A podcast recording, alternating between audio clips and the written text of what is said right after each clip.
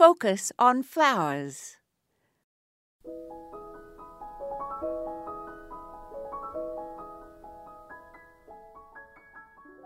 Fall is the time to bring indoors all of those house plants that have been spending the summer outside, as well as my hibiscus, amaryllis, and clivia in pots. I usually also dig up a few of the annual geraniums that I've had in my beds all summer.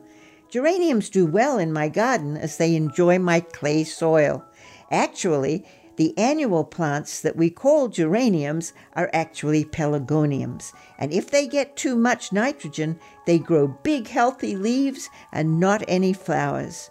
So when I pot them up, I put two parts of clay and one part sand or humus. I also put just a little bit of slow release fertilizer, such as Osmocote, as pelargoniums should not be over fertilized. They also should only be watered when the soil is dry, as too much water makes the leaves turn yellow.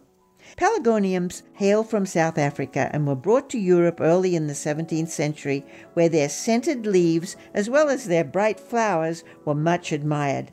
Although we call them geraniums, pelargoniums have larger leaves and clusters of flowers rather than the single flowers of our true hardy perennial geraniums that belong to the cranesbill family. Pelargoniums hold their flowers upright on stiff stems. To overwinter them, a cool porch or windowsill is best with good sun. You will have flowers all winter if they like their spot. This is Moya Andrews, and today we focused on tender geraniums.